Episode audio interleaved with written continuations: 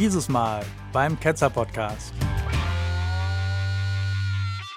Kommen wir zu einer regelmäßigen Kolumne, wofür wir auch häufig kritisiert werden, dass wir Bücher lesen. Und diesmal habe ich als der Lesestuntman einen echten Stunt hingelegt. Ich habe das Buch von Frank Turek gelesen, Stealing from God. Also Klauen von Gott. Why Atheists Need God to Make Their Case. Warum Atheisten Gott brauchen, um ihre Sachen zu begründen oder ihre Sachen zu machen. Und ähm, zum Hintergrund, ähm, Wikipedia sagt über Frank Turek, dass er 61 geboren ist und ein amerikanischer Apologet ist, Autor öffentlicher Rede und hat auch offensichtlich seine Radioshow. Er ist bekannt als der Gründer und Präsident der christlichen apologetischen Ministry, was sagt man da? Äh, Sekte, crossexamined.org. Und er hat zwei Bücher geco-authored also mitgeschrieben, Legislating Morality and I don't have enough faith to be an atheist. Also, ich habe nicht genug Glauben, um ein Atheist zu sein. Das hat er zusammen äh, mit Norman Geisler geschrieben und zusätzlich hat er also Bücher, die er selbst geschrieben hat, ist Correct, not politically correct. Also korrekt, nicht politisch korrekt. Und das andere, das Buch, das ich mir angehört hat, Stealing from God. Was ein toller Titel ist, muss man echt sagen. Das ist einer, der einen inspiriert, das Buch anzuschauen. Ich habe mir das auf Audible angehört.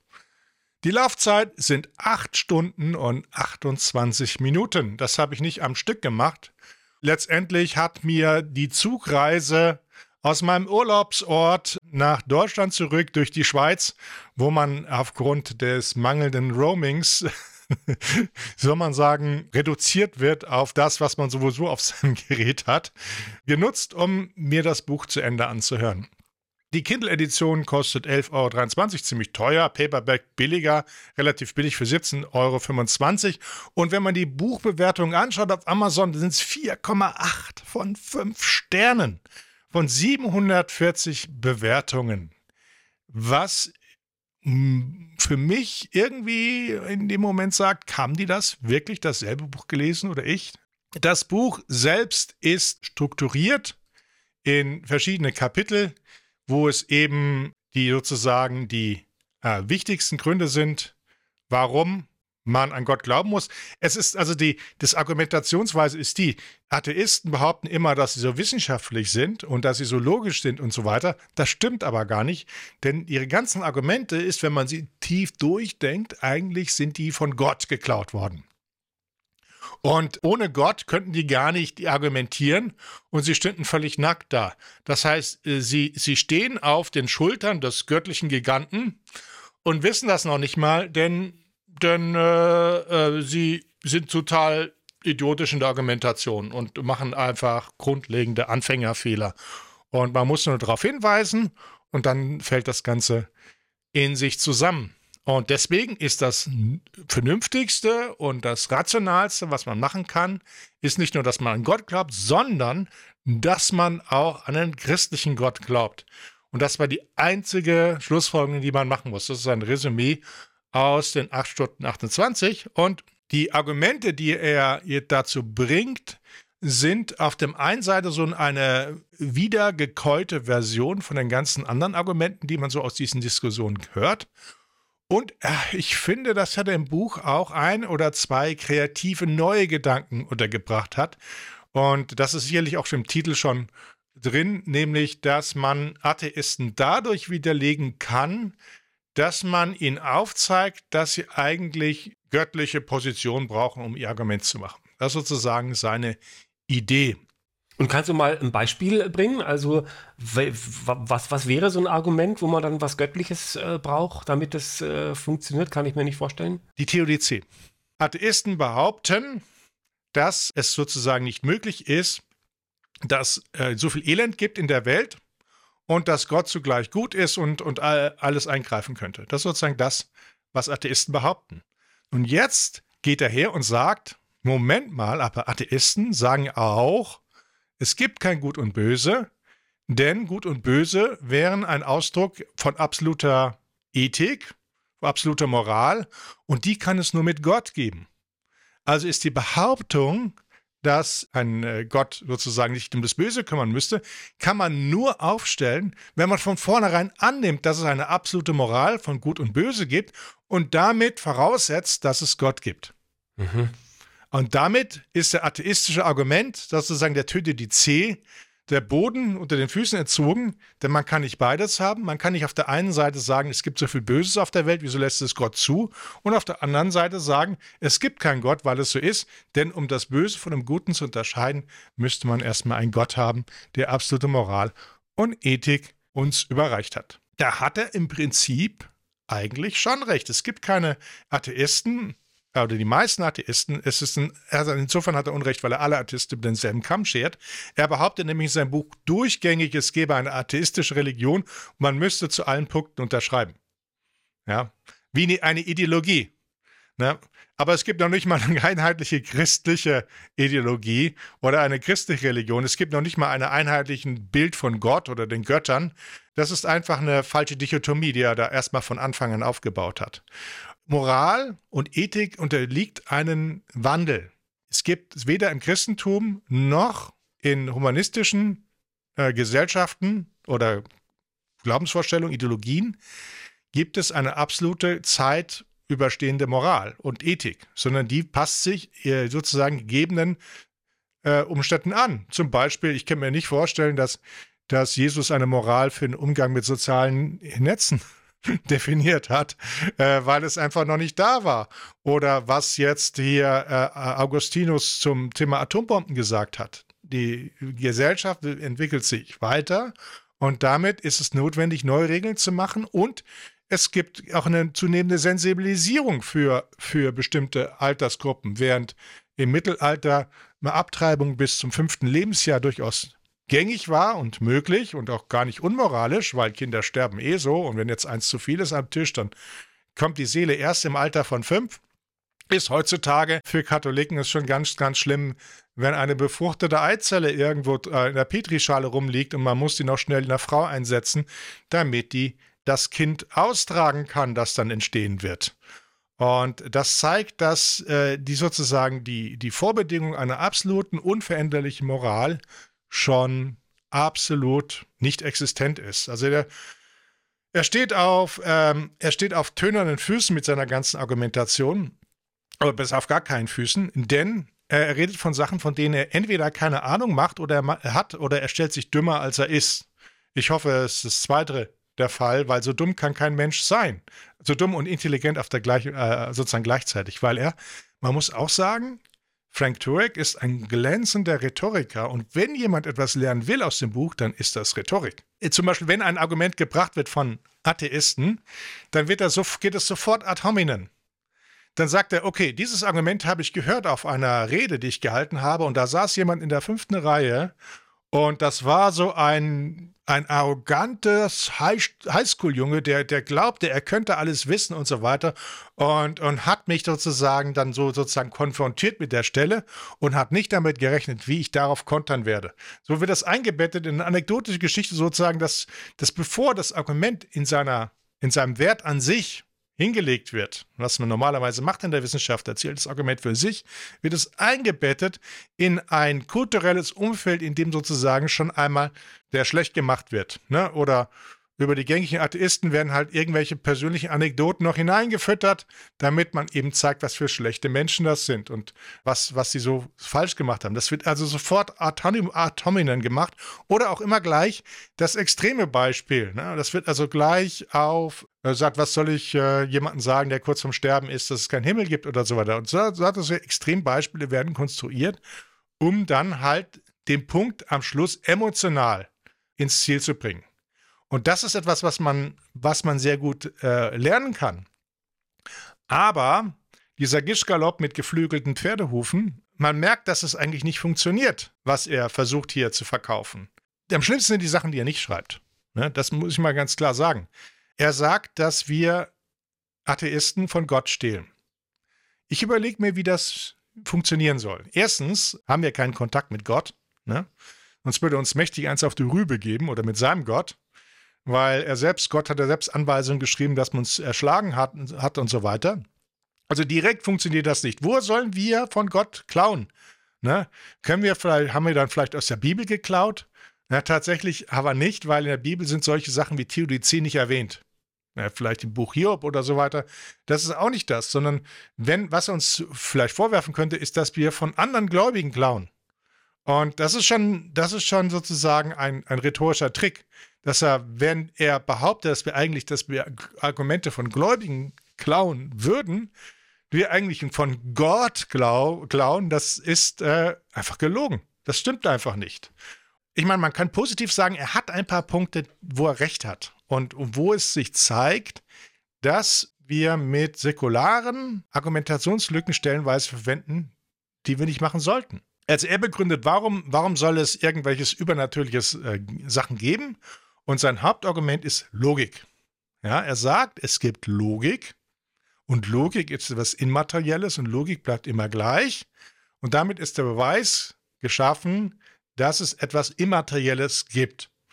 Und dieses Immaterielle, nämlich die Logik, die beeinflusst unser Denken und hat damit einen Einfluss auf die Realität. Damit akzeptieren, seine Schlussfolgerung, Atheisten, dass es etwas Immaterielles gibt, wie zum Beispiel Logik. Und wir wissen, dass das Immaterielle quasi die Realität beeinflusst. Damit ist also schon mal dargestellt, dass es Logik gibt. Und wenn wir jetzt sozusagen den, äh, den Erzeuger der Logik nehmen, dann muss es den auch geben und der ist dann auch immaterial und das ist sein Gott.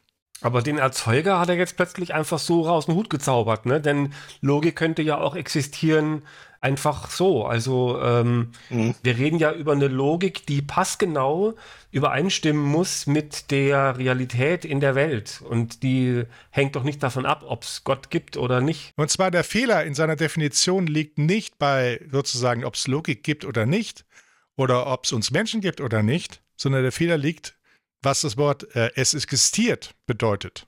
Und Existenz hat eben verschiedene Bedeutungssachen. Es, es, es gibt sozusagen die, den Nachweis einer sozusagen von Materie, die irgendwo ist. Ein Loch Ness Monster zum Beispiel braucht keine Hypermetaphysik, um zu existieren. Oder Bigfoot. Oder irgendwelche anderen seltsamen, seltenen Tiere, die sind einfach da oder nicht da. Das andere ist der Existenzbegriff in der Gedankenwelt. Und der unterscheidet sich vom Existenzbegriff in der, in der Nicht-Gedankenwelt. Ja, das ist sozusagen, das sind zwei verschiedene Existenzbegriffe, die jetzt hier einfach so munter durcheinander gewürfelt worden ist, weil er nämlich nicht bereit ist, hier zu äh, differenzieren. Das ist sozusagen sein, Haupt, sein Hauptargument ist, er sagt, es gibt dies, es gibt das, ist äh, sozusagen sagen, es gibt die Farbe Blau. Ja, das sagt er zum Beispiel, äh, sagt er nicht, aber man könnte zum Beispiel sagen, es gibt vielleicht gar keine Farbe blau. Man könnte sagen, es gibt elektromagnetische Wellen, die eben eine bestimmte Frequenz haben. Aber die Interpretation, dass es eine Farbe blau ist, ist einfach nur dadurch, dass wir Rezeptoren haben für Blau im Auge. Für andere Tiere gibt es kein Blau. In dem Sinne, weil sie es nicht wahrnehmen können. Die sind blau und musikalisch. Ja, ja, Moment, und, aber äh, der, der Punkt ist doch nicht, äh, ob wir es als blau wahrnehmen oder als rot oder welchen Namen wir da drauf tackern, sondern dass wir es denken. Und wenn wir es denken, ist bewiesen, dass der Gedanke gedacht wurde ja. und dann muss es auch den Denker geben. Also beweist der Gedanke den Denker.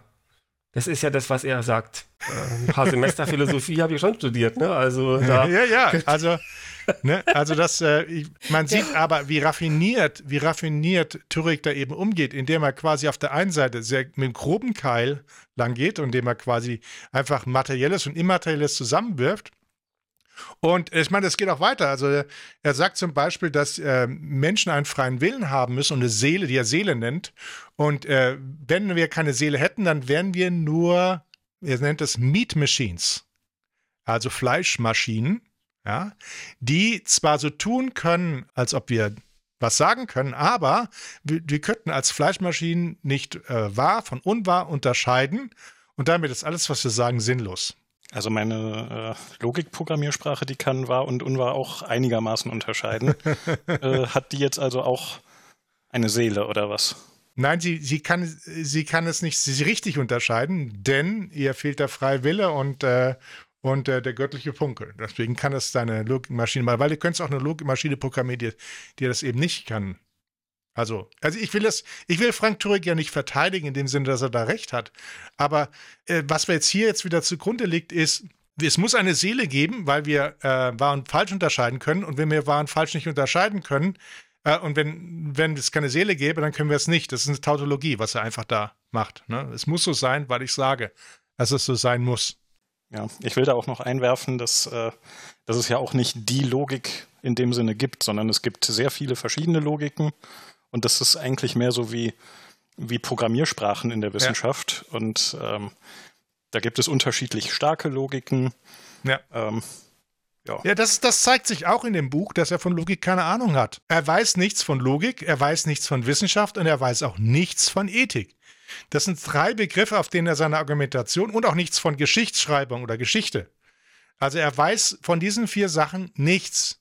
Das zeigt er, wenn er ins Detail geht und versucht, seine Argumente aufzubauen. Indem er zum Beispiel ganz hochtrabend sagt, dass es kein Widerspruch existieren darf. Ne? Das ist äh, nur in bestimmten Logiken ein Satz. Und äh, Tertium non datur, hm, also es heißt nicht, dass es vielleicht, vielleicht noch eine dritte Möglichkeit gibt. Es gibt ternare Logiken. Er weiß nicht, wovon er spricht. Und redlich ist das sowieso nicht, was er macht, denn zu einer wissenschaftlichen Argumentation gehört ja auch, dass man die Position der Gegenseite vernünftig darstellt und wohlwollend zur Kenntnis nimmt, so wie ich das jetzt am Anfang versucht habe, indem ich versuche, äh, aus seinem Pamphlet da irgendeine, irgendeinen Sinn herauszufiltern, der, der dann ein gutes Argument ist. Ich finde das auch komisch, dass der Argumente irgendwie danach einteilt, ob die jetzt von Gläubigen oder von Atheisten kommt. Das ist doch völlig egal. Ne? Ein Argument ist entweder richtig oder falsch und von wem es kommt, ist mir doch völlig wurscht. Ja, er sagt sogar so, dass es einen Unterschied macht, ob das Argument von einem seelenlosen Ungeheuer oder aus einer Mietmaschine kommt oder von einem beseelten Menschen. Äh, es ist sozusagen diese Echo-Kammer, Echo die er da der macht und ähm, er hat hier eine Chart aufgestellt, gibt es Gott? Und da gibt es Argumente für die Existenz von Gott. Beginn des Universums, Feintuning, die Gesetze der Natur, die Gesetze der Logik und Mathematik dann Genetik, ne, die ganze Information und das alles, das alles einen Zweck hat. Dann der Verstand, das Bewusstsein ist ein, äh, ist ein Beweis für Gott, der freie Wille, objektive Moral, Moral Schönheit und, äh, und Freude und die Prophezeiung des Alten Testaments und das Leben und die Wiederauferstehung von Christus sind alles Argumente für Gott. Die Argumente gegen Gott sind das Böse. Und das habe ich ja schon widerlegt, dass Atheisten haben das. Und wir sehen jetzt an dieser Zusammenstellung, das haben wir schon alles irgendwo gehört, ne? aber hier wird das alles nochmal zusammengefasst und äh, mit besonderem vitriolischen Gift unterlegt. Man muss schon sagen, auf der einen Seite eine umfassende Präsentation aller Argumente für den christlichen Glauben auf dem Stand der Argumentationstechnik, nennen wir es mal so. Aber es zeigt auch, dass die bankrott sind. Sie sind intellektuell bankrott. Denn widerlegte, denn sie können eben davon keins über die Ziellinie bringen. Und vor allem können sie nicht die, den Standpunkt der Gegenseite korrekt wiedergeben. Es ist sogar so, dass wenn es ums Wiedergeben geht, dass er sozusagen alles wieder und wieder und wieder sagen muss. Es ist ein, ein Buch, das vor Wiederholungen strotzt und, äh, und die beste Stelle in dem Buch, die kann ich wirklich empfehlen, ist, als er ein Kapitel eingeleitet hat, dass sein Editor für dieses Kapitel gesagt hat, dass es doch bitte streichen soll, weil er alles schon vorher gesagt hat und das den Leser langweilen würde. Aber er lässt trotzdem drin. und dann geht es durch das ganze Kapitel durch. Und wie kann man eigentlich besser dem Leser zeigen, dass er ihm am Arsch vorbeigeht? Und äh, dann den, den Editor eine Nase dreht und sagt, mir sagt da keiner, was für ein langweiliges Buch ich schreibe und wie, ob das ich mich tausendmal wiederhole. Ich mache, was ich will. Das ist so ein Trotzkopf da, der noch nicht mal seinen wohlwollenden Editor sagt, komm, jetzt frag, lass gut sein. Ich meine, das hast du doch schon jetzt gesagt, das kannst du da und da finden. Jetzt sagst du doch mal, nö, Bleibt drin. Zack. Ich fand es für mich persönlich interessant, mich auf den aktuellen Stand der Diskussion zu finden und es war nicht so schön, das zu lesen, muss ich sagen. Aber ich habe etwas gelernt. Und zwar, ich habe gelernt, äh, es gibt ja bei Audible die Funktion, dass man die Sachen schneller abspielen kann. Und wenn man erstmal diesen Knopf gefunden hat, dann, äh, dann, also bei manchen Büchern ist es notwendig, aber, aber er redet so langsam erstmal. Also, also 50 Prozent schneller ist überhaupt kein Verlust an Informationen. Und dann fängt er an, sich zu wiederholen. Und ich muss echt sagen, das war das erste Buch, wo ich, das ich in dreifacher Geschwindigkeit ohne Informationsverlust anhören konnte, während ich gecheckt habe, was auf Twitter ist oder was in der Schweizer Bergwelt vor sich geht. Die Argumente haben mich zu 99 Prozent waren sie alt. Und das eine Prozent, das neu war, war letztendlich auch nur die Fähigkeit von Frank Turek, sich selbst aufs Kreuz zu legen, indem er dem Leser zeigt, ent entweder zeigt, dass er dass mir egal ist, wer das liest und in, wie schnell und, und ob er es schon mal gehört hat, die Argumente. Und zum anderen, dass er einfach seine Unkenntnis offenbart und äh, sich sozusagen anmaßt, sich auf das Niveau von, von Physikern oder Biologen oder anderen Wissenschaftlern hochzudenken und, und dabei elementare Anfängerfehler macht, die einfach nur peinlich sind. Deswegen kann ich sagen, die Leute, die dieses Buch empfehlen, empfehlen wahrscheinlich auch die Bibel und haben sie nicht gelesen.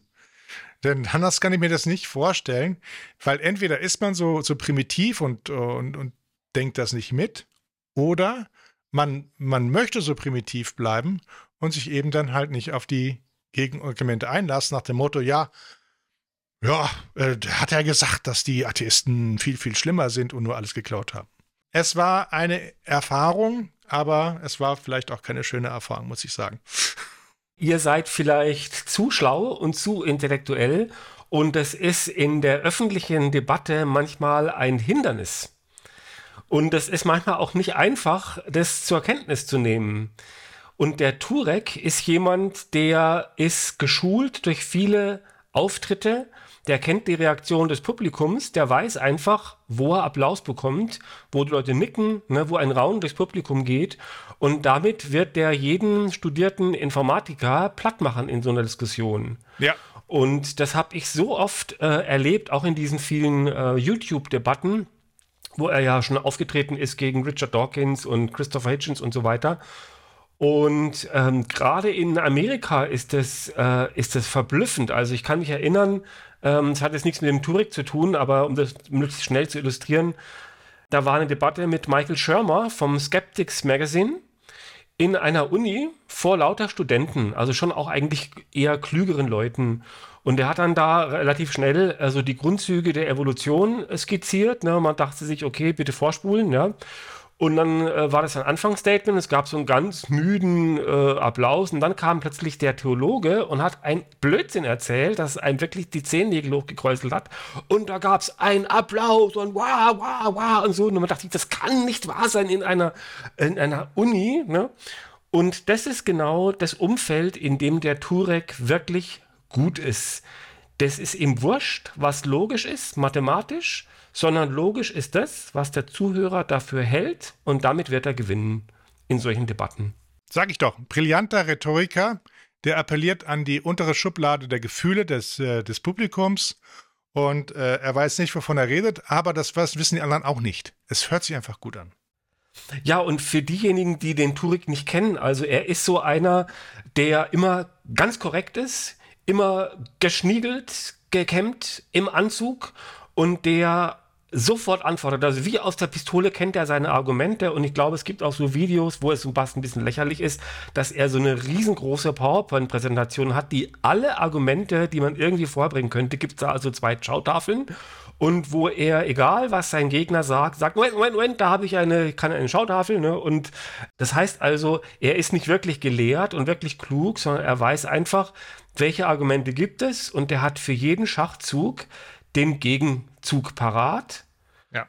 Und aber wirklich selber klug ist er nicht. Und es, ähm, es ist ihm auch nicht daran gelegen, eine Erkenntnis zu gewinnen aus einer Debatte, sondern er lauert, ähm, wo sein Gegner sich irgendwie vielleicht ein bisschen ungeschickt ausdrückt oder wo er vielleicht eine Abkürzung nimmt, weil er sich denkt, ich muss mich jetzt ein bisschen kurz fassen und so, ne?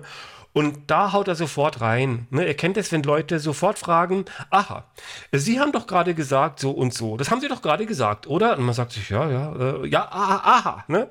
Also, ne, und dann versucht er sich da reinzugraben in irgendwelche Kleinigkeiten, aber er versucht nicht ähm, irgendwie äh, sich zu einigen und dann irgendwie zu einer gemeinsamen Erkenntnis zu kommen, sondern es ist wirklich nur einer, der schaut, wo kann er äh, seine Bombe platzieren sozusagen. Und er weiß ganz genau, was, Atheisten so sagen, ja. normalerweise.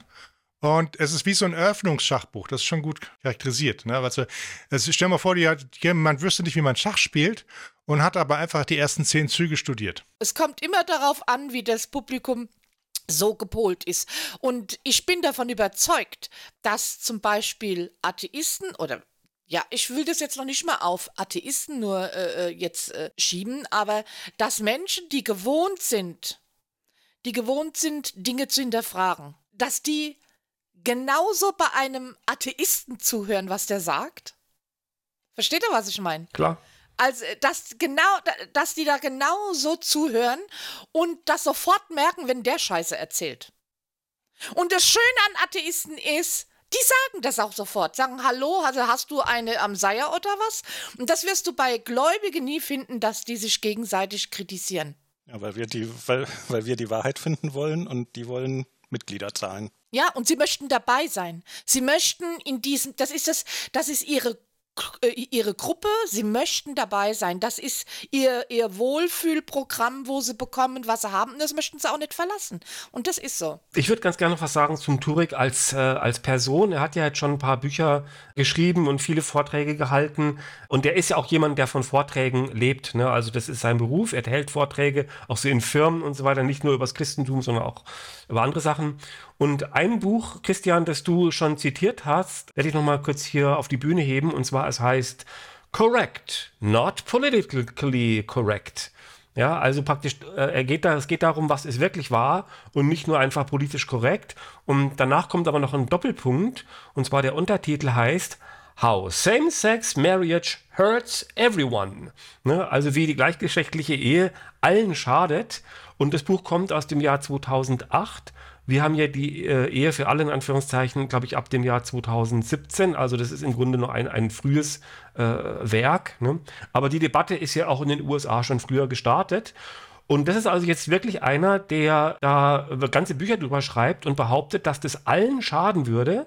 Und heute wissen wir ja, dass es überhaupt keinen geschadet hat. Es ist nicht nur so, dass es dass man schon weiß, ja, es schadet, aber man kann es den Leuten nicht verbieten, weil irgendwelche re rechtlichen Spitzfindigkeiten und so, ne? Sondern man weiß, es ist alles gelogen gewesen, ne? Und so ein Typ ist es. Ne? Also es ist wirklich einer, dem man das Handwerk legen muss und nicht nur einer, der irgendwie ein bisschen Unsinn erzählt.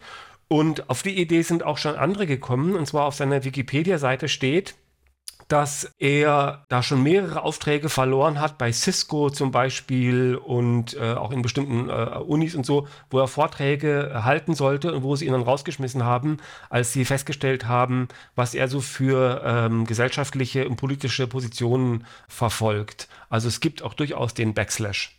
Das ist gut und es zeigt sich auch, dass man eigentlich mit einer falschen Argumentation alles zeigen kann. Man könnte auch das Gegenposition sagen. Man sieht es immer wieder Christen, wir hatten es beim Alternative dummen Anruf war ein polnischer Bischof, der gesagt hat, Todesstrafe ist unchristlich. Äh, nee, Todesstrafe verbieten ist unchristlich und in Deutschland sagen alle, Todesstrafe ist unchristlich. Also es, man kommt eben zu keinen konsistenten Schlussfolgerungen aus so einer falschen Überlegung. Aber ähm, eine Sache finde ich noch, äh, muss man sich immer vor Augen halten. Also, das sind die gefährlichen Leute. Die gefährlichen Leute sind nicht äh, die Verkopften und die, die äh, wirklich auch gute Argumente bringen, sondern die gefährlichen Leute sind die, die Emotionen reinpacken in ihre Rede, die damit arbeiten, was das Publikum hören will. Ne? Das ist einfach so wie eine Wahlkampfrede. Ne? Die muss zünden und das ist dann auch egal, wenn das ein bisschen äh, dick aufgetragen ist und so weiter. Also für mich sind genau das die gefährlichen Leute und ähm, ich finde es auch wichtig, dass man sich so ein bisschen übt, diese Argumente äh, schnell zu erkennen, worum, was da gespielt wird und sich irgendwie auch schon vorab so eine kleine Antwort äh, zurechtzulegen, denn das ist gar nicht so leicht äh, rauszufinden, wie man die Leute packt, äh, man kann nicht nur rausfinden, äh, wo liegen sie falsch, sondern das reicht irgendwie nicht. Ne? Man muss irgendwie gucken, warum funktioniert deren Argument trotzdem. Und das braucht dann einfach die zehn Sekunden mehr Denkzeit, die man aber nicht hat in solchen Debatten. Ja. Und deswegen kann man da echt schnell untergehen. Ich hatte ja die, die Diskussion mit Timo Roller und das war, hat mir sehr geholfen, dass ich einen von seinen Vorträgen vorher angehört hat. Und äh, ich würde sagen, auch ähm, man muss eben wegen, wenn man, wenn irgendjemand sich mit Frank Turek auf die Bühne trauen würde, muss man sich extrem gut vorbereiten und neue Argumente haben, die er nicht kennt. Denn er kennt die anderen Argumente und er antwortet ja eben nicht dadurch, dass er einen widerlegt, sondern er antwortet mit Argumenten, die für die, für, für die Zuhörer plausibel klingen und die, die auf einer emotionalen Ebene dann eben dazu führen, dass sie den anderen für unglaubwürdig, unmoralisch und einfach unmöglich halten. Das ist das, das, ist das äh, Argument. Es geht nicht darum, sozusagen, dass er einen inhaltlich widerlegt, sondern einfach, dass er einem vor, vor der Nase herumführt. Ja, eigentlich hattest du ja schon ein Fazit äh, gezogen. Willst du vielleicht aber trotzdem noch mal eins versuchen? Wer wissen will, was die Argumente sind gegen Atheismus und für das Christentum, der kriegt den aktuellen Stand mit diesem Buch serviert, wenn auch leider nicht sehr kompakt. Es zeigt sich aber auch, dass der intellektuelle Zustand bankrott ist, den wir da sehen. Die Apologeten für das Christentum haben keine guten Argumente und weil sie keine guten Argumente haben, gehen sie auf die unterste Schublade des emotionalen Argumentierens und äh, des an die Wand stellen des Gegners mit falschen Dichotomien. Und daher, wenn irgendjemand sozusagen sich mit einem Christen konfrontiert sieht, der, der sozusagen sowas konsumiert, muss er das lesen, weil er dann schon weiß, was kommt. Dann kann man sich auch die Diskussion mit dem Christen sparen, weil man dann schon alles gelesen hat. Liebe Zuhörerinnen und Zuhörer, wir haben diesen Podcast wieder in mehrere Segmente aufgeteilt. Schaltet deshalb auch beim nächsten Mal wieder ein, wenn es heißt Cat 220 Gottlose Gedanken zum Leben.